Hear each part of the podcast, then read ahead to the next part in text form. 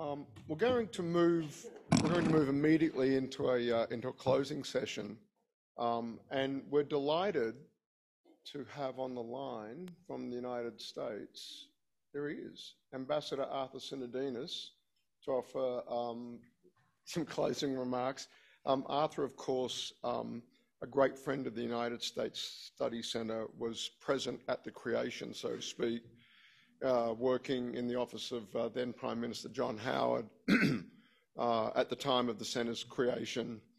And, um, and then, of course, while, while he was serving in the Australian Senate, um, uh, a great supporter of ours. Um, we were so thrilled to hear he'd been um, asked to take on this role in the United States and joins a, um, a line of um, Australian ambassadors to the United States um, that have been great friends of the centre and, and helped us and the Perth Centre just have unprecedented access um, in, in, in, Washington. And in turn, the signal that sends to the rest of the embassy team, um, great partnerships we have with senior uh, uh, Australian diplomats, um, literally at a week by week level, um, so that we are, we are tracking nicely um, with the issues they are working on. Um, and, it's just very, very, very pleased with that relationship. Um, uh, one of the many tangible ways um, I feel that the two centres uh, can work in the national interest, and that comes uh, through the great and very close relationships we've established at the top of the tree, but with Ambassador Sinodinos in particular. And so, Arthur, thank you for joining us there in the evening in, in Washington. Thank you. Uh, floor is yours for, for some remarks, Arthur. Thank you. Uh, thanks very much, Simon. Can you hear me? Yeah, we've got you, Arthur. Absolutely. Excellent. Um, look, when I was uh, asked uh, if I might make some remarks here, um, I thought that was going to be a really good idea from my point of view because I got to read this report, the State of the United States report, and I found it a really comprehensive, well-researched contribution to, I suppose, our game plan in dealing with the Biden administration going forward. Uh, and I looked at it and I found a number of similarities with areas that we here at the embassy are focused on, plus some pointers about some other stuff that we can really focus on. But let me bring you up to date with where things seem to be at in Washington at the moment. The administration have just been able to get the $1.9 trillion package, the rescue plan, through the Congress. The president has signed it. Uh, very important achievement for the president. Uh, while he was keen to get bipartisanship, in the end, what became important was getting the bill through and getting it intact, if possible. It's a big bill. It's a lot of money. It's a lot of stimulus. They don't actually term it a stimulus. They talk about it as this is the rescue plan. The stimulus will come when we do the next bill, which potentially is a $2 trillion infrastructure package, which also addresses clean energy issues. But at this stage, they've implemented the rescue plan.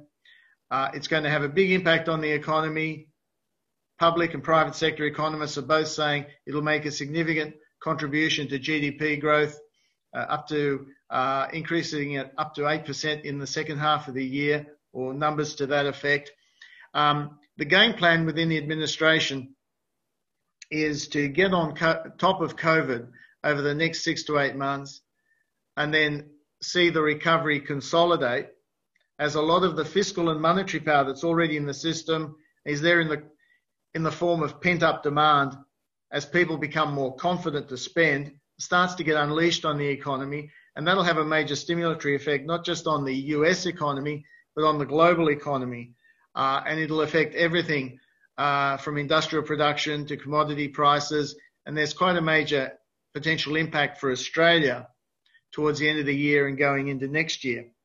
Um, the game plan then is to put up a major infrastructure package uh, to address the infrastructure gap in the US, which is estimated at between three to four trillion dollars. Combining this package with doing more uh, to promote investment in clean energy. The administration take climate change seriously. The president refers to it as an existential threat. There's a whole of government effort to address it here in the United States. So an infrastructure package will be part of addressing the clean energy revolution that the administration wants to see in the US. We've just had the, the Quad. Um, a lot of people were saying, oh, in the initial phases, the administration is going to focus on domestic policy, uh, not so much on foreign policy. But, you know, no administration can afford not to be focused on foreign policy from day one. But the, the message we got from the administration very early on was that allies and partners come first. There was a lot of deliberation, a lot of consultation with allies and partners before, for example, Secretary of State Blinken and President Biden engaged with their Chinese counterparts. This was a very deliberate signal by the administration of its focus on promoting allies and partners and exploiting the fact that one of the unique advantages of the US is its network of alliances and partnerships, particularly in our part of the world, in the Indo-Pacific. The Quad last weekend was an example of the Biden administration saying not everything that the previous administration did should just be reflexively thrown out. The Quad had been revitalized in the last three or four years what this administration did was to embrace it and to own it and to take it to the next level, thereby sending a very strong signal to the region about US leadership in the Indo-Pacific. And this Pacific, and this leadership in the Indo-Pacific is very specific in its focus and impact. It's not just rhetoric.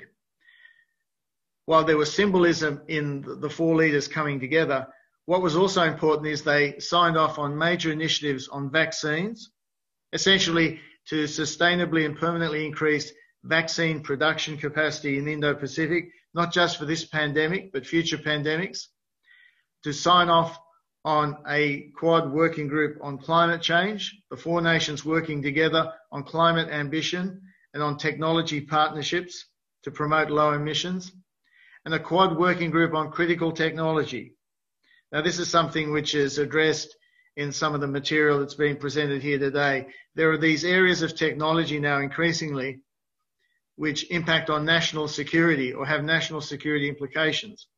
And as the US thinks about how it competes with China, because they see dealing with China as a competition, technology is the area that they want to compete in, and they recognize they cannot do it on their own they have to do it with allies and partners.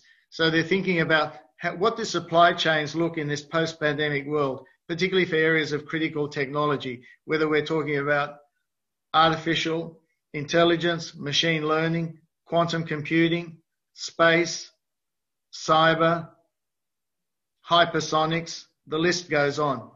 A lot of work going on bilaterally with a frontier tech dialogue that we have with the US, but also now increasingly the US is looking at these supply chains with allies and partners. The Quad working group will also look at issues around critical minerals. Now, this is something we've discussed in the past. Very important for us to promote Australia's capacity to produce and to process critical minerals, which is so important, not only in military equipment, but also in electric vehicles in building batteries for backup and storage for renewable energy. A whole new set of opportunities opening up for mining industry in Australia if we're part of the revolution that's coming in critical minerals. And we're already working with the US administration to promote Australian projects in that vein. Lynas has just received a com- contract from the Department of Defense in that regard to build a facility in Texas. But there's, there's more to come. So the Quad has given us a great work plan to go forward. It sent a great signal to the region.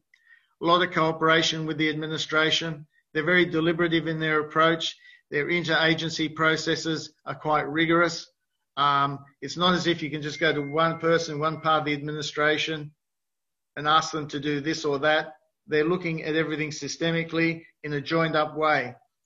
When it comes to China, for example, there are reviews going on in the State Department, in the White House, and in defense. And these will all be joined up. But the point of, of those reviews is working out rigorously a plan, in this case to deal with China, and then sticking to that plan.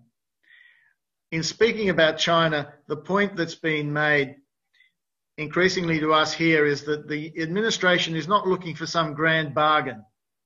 It's not as if they're going to put everything on the table and say, well, if you do more on climate, we're going to give away this or that on human rights or some other area. That's not how they say they will operate. And I believe them when they say that.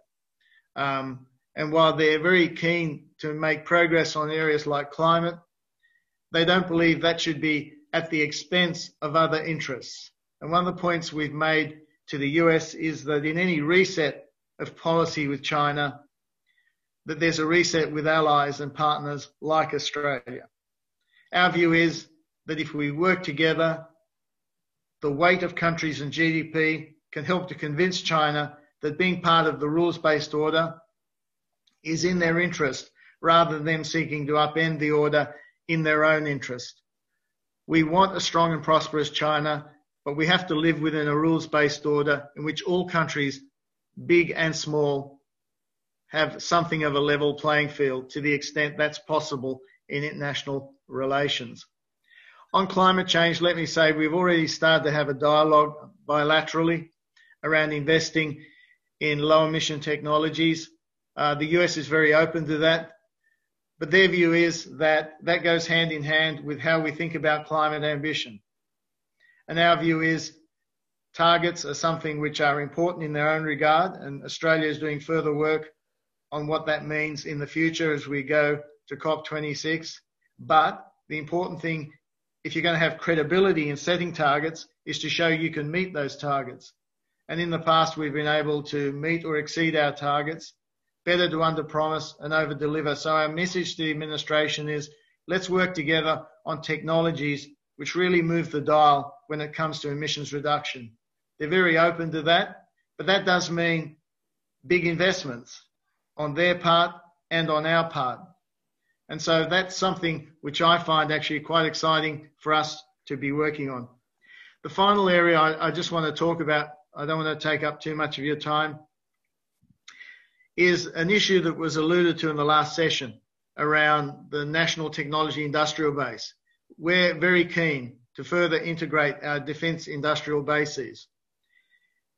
It's partly, as the panel mentioned before, a matter of being able to showcase technologies that are available that, that can contribute to um, defence supply in a way that's mutually beneficial.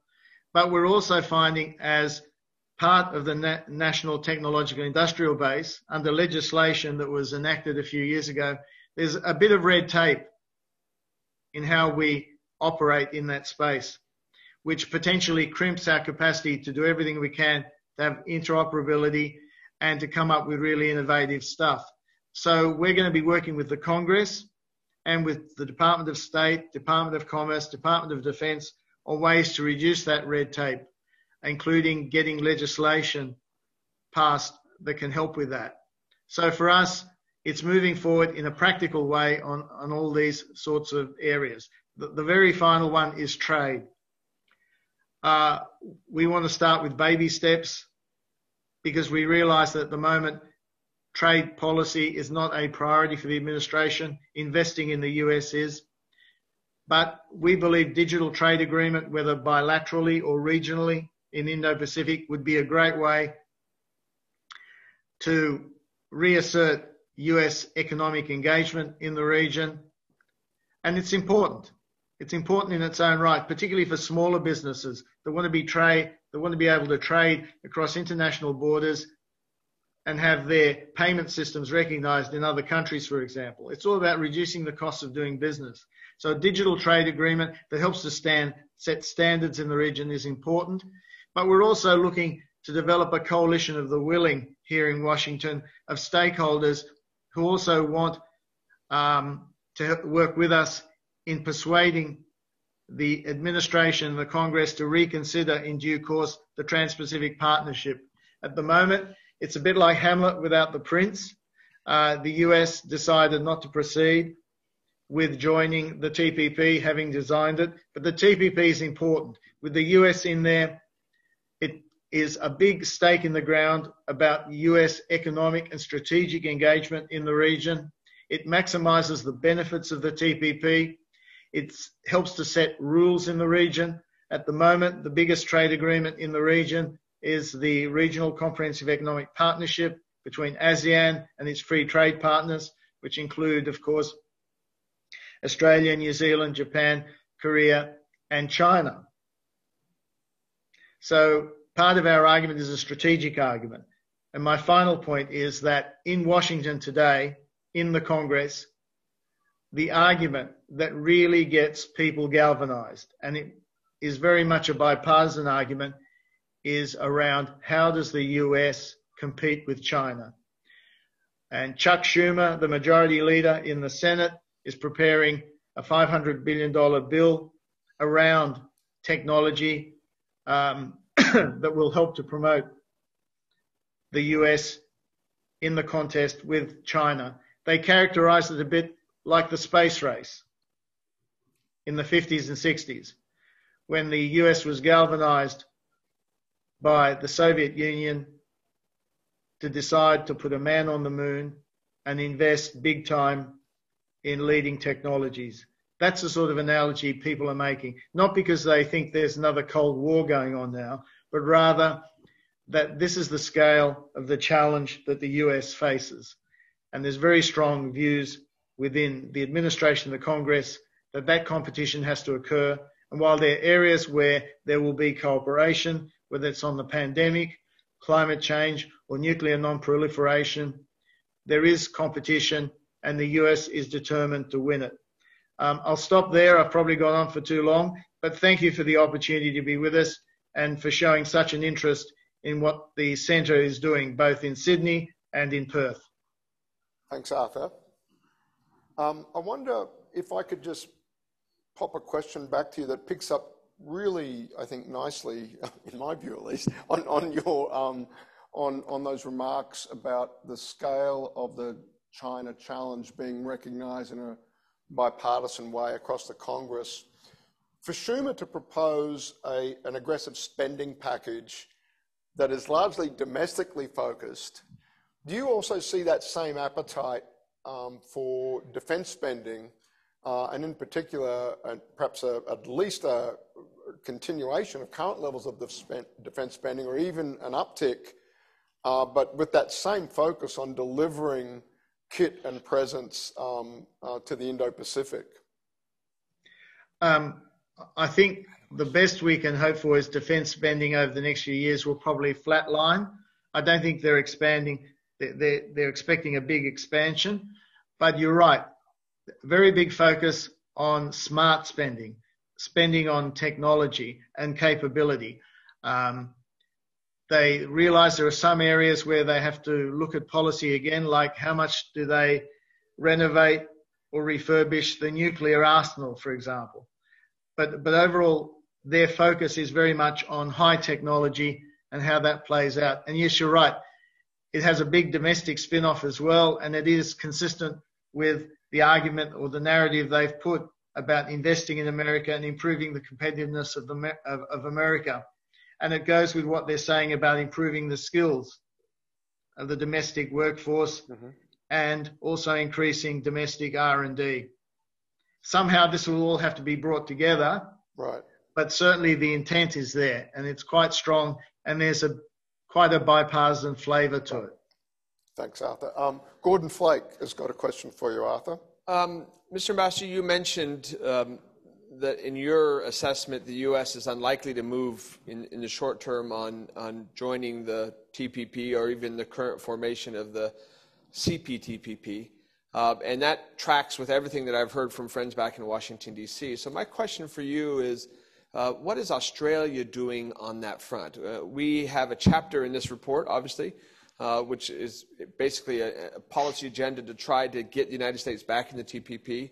The Perth USA Center just on Friday released uh, another report specifically on that, looking at it with perspectives from the region. Obviously, with the UK making their own bid for membership, uh, uh, we're pitching to try to get Korea due to the same thing, et cetera. There is a bit of movement here that hasn't been there for a long time. And the reason I ask this of you is that Australia has been in a remarkably difficult position for the last three years. Together with Japan, I would argue that on the international trade liberalization front, uh, Australia and Japan did more, more meaningfully than any other agreement or development, even including RCEP in the last four years, in miraculously resurrecting the TPP and holding the door open. But now all of a sudden, we've got an administration that comes in who's obviously distracted with COVID and economic recovery and infrastructure. And yet, if they do intend to compete with China, without the TPP, to use an American phrasing, they're all hat with no cattle right? There's no other initiative, there's nothing else we discussed today that can take the place of that agreement. And so the question I really have is what are we doing? What should we be doing as Australia to try to get the United States back into that agreement in a productive and meaningful way and in a relatively short time frame? Well, thanks, Gordon. A couple of points. The first is to encourage like minded countries to, to join. You mentioned the UK, and there are others. Um, it's ironic, but you know, we sometimes mention to our American friends that the Chinese are starting to um, to sort of sneak around the TPP as well. Of course, they would have trouble meeting some of the, the standards that are set, particularly in relation to areas like subsidies or state-owned enterprises or intellectual property. And that's, of course, the good thing about the TPP that it forces countries to enact high standards in some of these areas. So the first thing is to keep a sense of momentum with the TPP by having like-minded partners come in. And the second is, as I alluded to before, to build a bit of a coalition of the willing here in Washington in terms of stakeholders uh, within the broader trade community, uh, some of the chambers here that have quite an interest in trade. I, I don't think we, one of the points we've made to the administration when we're having either public events or private events like breakfasts, talking to people in the White House or in the State Department, is that globalization has its issues, but ultimately, in the balance, when you weigh everything in the balance, it's been overwhelmingly good. And what we should be doing is addressing the downsides and trying to build on the upsides. And that we recognize the US has got to do more domestically to invest in its own competitiveness. But we don't see necessarily that the two are mutually exclusive and that America can actually benefit. And we talk about the fact that tariffs, you've always got to try and remind people, you know, tariffs actually have costs and those costs are borne by other people in your own community. And that's something, so what we're saying is countries like mine or ours Singapore, New Zealand, countries that subs- genuinely subscribe to free trade, what they're doing here in the States is they are putting the argument again for why trade and globalization are good and why they matter. And we shouldn't underestimate the power over time of putting the argument about the benefits of doing more together. I would just recall that your two times predecessor, Ambassador Kim, Kim Beazley, during the first and initial debate over TPP in the United States, was regularly down in Alabama and Mississippi because uh, Americans found that Australians were far better at advocating to the American public the advantages of free trade uh, than our own members of Congress were. So maybe there's a road trip uh, in, in, your horizon if, if the COVID conditions um, allow. Simon, if I could just go on to two kind of takeaways I've had from the day, from which I would welcome the ambassador's reaction and maybe addition to them as well. It's been a really rich discussion today. Um, and I've learned a lot from the different sectors that, that augment uh, the content that's in the report itself. Uh, part of it, um, particularly from this last panel, which I thought I would bring in a bit of a WA perspective. Um, it, you won't be surprised, sitting as we do on Australia's Indian Ocean capital, we're very much fans of the whole framing of the Indo-Pacific, um, and we're, we're sensitive to kind of shifts away from that. We've spent a good chunk of the last two years with a bit of wariness around what, what our friends in the region, in Singapore, Malaysia, you know, would refer to as a retreat into Oceania. And part of that is, to be really blunt, if you're in an East Coast audience uh, and you're in defense or DFAT or you spend a career in Canberra, you spend a lot of your time and you, have cut your teeth professionally working in East Timor, in PNG, in the South Pacific. Uh, and, and, so for the last two and a half, three years, as, as Canberra has articulated a Pacific step up, you know, that's of course good. On the one hand, we never stepped down. We've never gone anywhere. We've always been very prevalent in the area. But at the same time, it is perceived in the region as a bit of a, a step back, a retreat to Oceania. Uh, and, and part of that is just because we haven't articulated the Indo Pacific side with the same vigor, the same strength as we had done in the past in terms of that process. Now, there, there's a, bringing the United States back into this discussion. I had an opportunity in the beginning of 2019, pre COVID, to put back on my American hat and attend a, a US led uh, you know, CSIS, you know, Pacific Islands Forum discussion in Fiji, um, where you know th- there was for the first time in my career a significant think tank level of, of attention at, applied to the Pacific Islands. Uh, but the interesting feedback loop I'm talking about here is Australia, you know, recognizing growing Chinese influence in the region, raised volume, which means that the U.S. paid attention the way it never has before, right? There is no Pacific Island Forum lobby, and the ambassador can back me up on this. The Pacific Islands themselves don't have a large voice in Washington, D.C., right? But Australia does. And so when Australia voiced concern, the Americans paid attention. But the Americans paying attention meant that the American response was to ask Australia to do more, right? So our expression of concern is heard in Washington, which in turn tells Australia to do more. And again, as good as that is in the Pacific Islands, my worry is that it distracts us away from the, the broader shift of the Indo-Pacific from India, from Indonesia, from uh, Huang Natu's comments in Southeast Asia as a whole, where the real geostrategic game is going forward.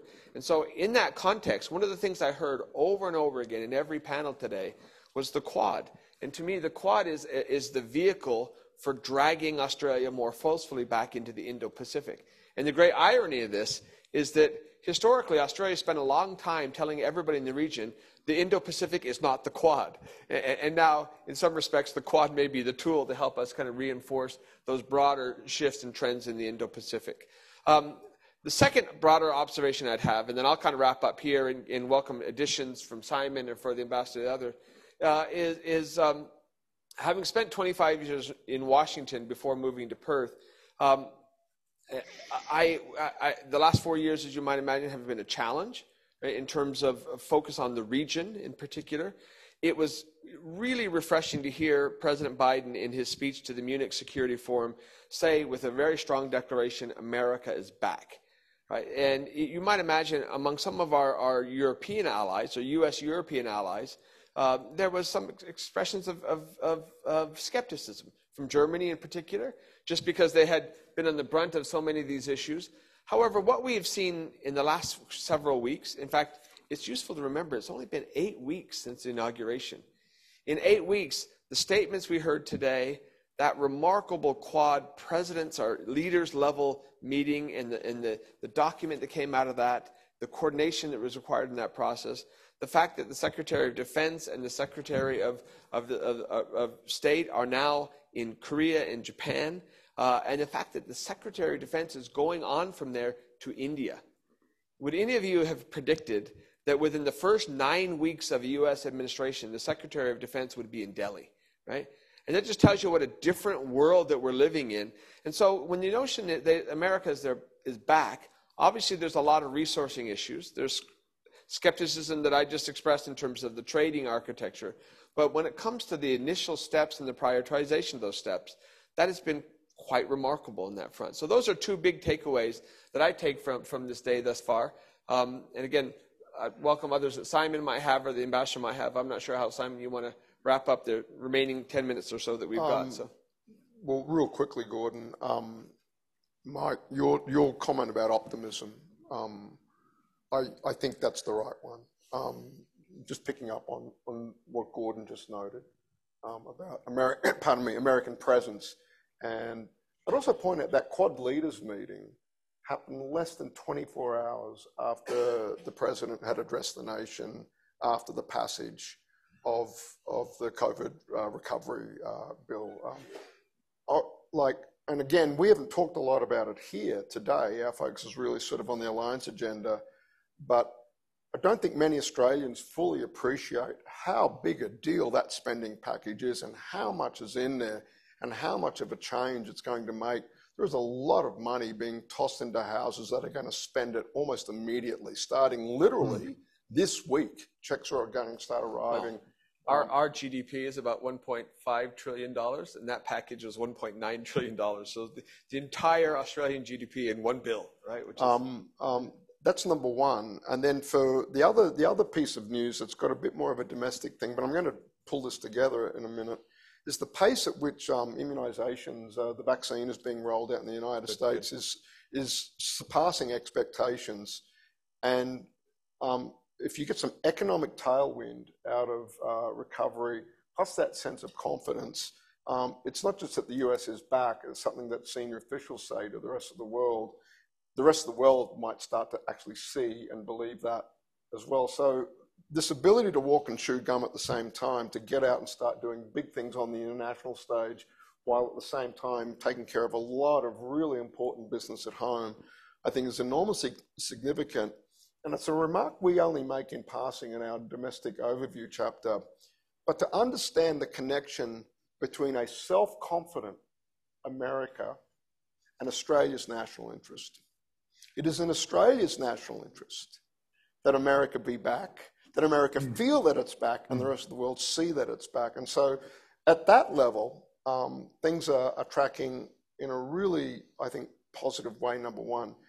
And I'll link that to one thing Greg Moriarty said. I thought it was enormously significant that a sitting Secretary of Defense um, said, uh, stressed the multidimensional nature of American power in the Indo-Pacific. I've heard Greg stress that in multiple occasions when he's when he's spoken, but he referred to our, right.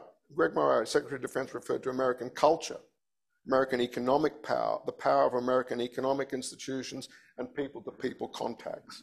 Um, above all, and it's sort of deeply ingrained in what we do at the US Study Center, is to understand that, that full, de- and we can't do it justice as a, as a, as a relatively small um, operation, but to understand the depth um, of, uh, of American power in, in, in, in, its, in the full sense of that term.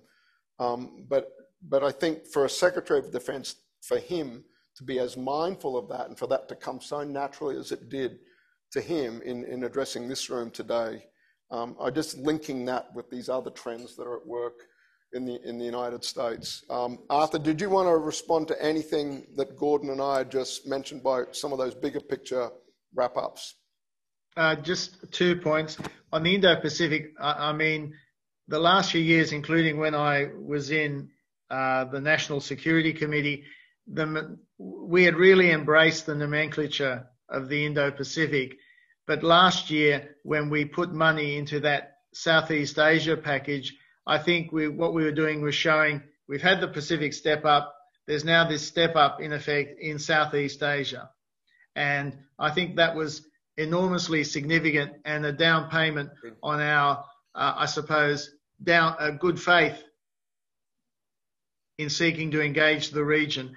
The other thing that we've done, and I think we've been successful with this because we put a lot of groundwork into this before the administration came in with people like Kurt Campbell, before they were actually offered positions in the administration, was to say ASEAN centrality is really important countries in the region don't want to feel as if they're being asked to choose publicly. Uh, Prime Minister Lee of Singapore made this point the other day. What they want is to be able to get on with China because they can't move the, from the neighborhood. But what they want is the US to be engaged in all those dimensions that Greg Moriarty talked about. So the Indo-Pacific, that will increasingly be the uh, phrase de jour, if I can put it like that. It's it's really been embraced in the context of the Quad. Um, I think in terms of your point, Simon, on optimism, plenty of grounds for optimism, but what that means is that it does provide us with um, some great opportunities to work with them.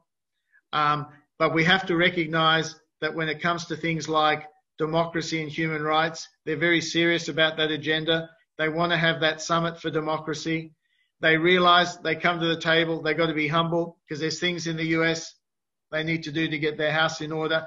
But with that summit, they're saying to the countries that are going to be invited, we have things to do. You come to the table with things you want to do to improve democracy and governance and how we deal with corruption, how we deal with autocracies, how we deal with misinformation, foreign interference, which undermines the pillars of democracy. It's quite a rich agenda. So don't underestimate the power of that agenda as part of US foreign policy going forward. And that again is very clearly linked to their domestic agenda as well. It's, it's what President Biden said. It's not the example of US power, it's the power of America's example. And the two link together domestically and internationally. Can I build on one final thing, just tying together your comments and the ambassador's? The ambassador gave some really important remarks about the underlying trends in the U.S. economy, pent-up demand, et cetera. And so, not surprisingly, the Biden administration, just out of sheer necessity, decision to focus on COVID, COVID, COVID, and then the COVID Relief Act, which obviously then is the economic stimulus that comes out of that, means that my guess is if you look at the Australian media more broadly, and you went and polled your average Australian on the street, uh, their view of the United States in the last year has suffered tremendously because of COVID handling. And, and that perception is carried over to the economy uh, and to perception. Again, I've seen poll after poll, perceptions about long-term trajectories of the United States. Mm-hmm. And so mm-hmm. Simon's comment that obviously about the strong connection between a self-confident United States and Australia's national interest is a really important one. And that means an economically vibrant and growing United States is something that's directly in the Australian national interest. Uh, and so the hope is, uh, and again, I think the ambassador's given us some cause for optimism in this, is that if you look ahead you know, towards the latter half of this year, the next year coming, with COVID under control relatively, with vaccinations proceeding to the point where 75 million doses as of, not 75 million doses, 70, over 100 million doses, but 75 million people vaccinated at this point. Remarkable progress on, on that front. And if that does indeed lead to this economic rebound with the pent up stimulus, then all of a sudden that dynamic shifts our own positioning in the world. Uh, it puts us in a much better place. And so that, that's, that's a trend I think that's worth highlighting. Uh, and it's good to have that coming out of Washington, D.C., because uh, those of us watching the political dr- drama will remain focused on the 50 50 Senate uh, you know, Simon and I do a monthly, I think most of you are aware of it, a monthly U.S. politics and policy chat. Uh, last week, last two, two weeks ago, we had Zoe Daniels, uh, the, the former ABC bureau chief in Washington, D.C., who just published a new book called Greetings from Trumpland. And if that's what you're focused on, you have a very different perception of, the trajectory of the United States. Uh, and so it's useful for us to have from the ambassador in Washington, D.C., some context for what he sees in terms of uh, the trajectory of the United States. So thank you, Mr. Ambassador. Yeah, indeed, Arthur. Thank you so much for your time. It's uh, in the evening there, and with the uh, switch uh, to daylight saving there, an hour later on, on the clock at least than, than we thought it w- would be initially. So thank you, Arthur, for your time. Again, thank you. Uh, supporting the United States Study Centre. Always a pleasure. Thank you so much. And, and that'll be the last word. Um, I want to thank everybody uh, for your attendance this morning, and, and thank you, Sharjah, for your time as well. Um, busy schedule here in Canberra, uh, for giving us your time and sticking around uh, to hear the ambassador's remarks. Um, and, and just to thank you for your, your interest in the topic, number one, but in turn, the, two centres and our mission. Um, you heard me open the day by saying we are dedicated to this idea of our work being timely and relevant. Uh, that's why we're doing this here today in Canberra. That's why we've given the Alliance agenda um, as the organising idea around, around the essays. Um, and why I think these, uh, the findings and the recommendations, I hope, and I expect will, have legs going over the balance of this year as, as again, as, as the people with .gov.au email addresses uh, turn their attention uh, and uh, .state.gov email addresses uh, turn their attention to AUSMIN later this year. It, as I said earlier, it's, a, it's, a, it's an honour to, to run a centre with that charge. Um, and um, thank you for the opportunity. Um, thanks, everybody. Thanks for the morning, uh, and, and uh, we'll see you at another United States Study Centre or Perth US Asia Centre or a joint event uh, in the not too distant future. Thank you.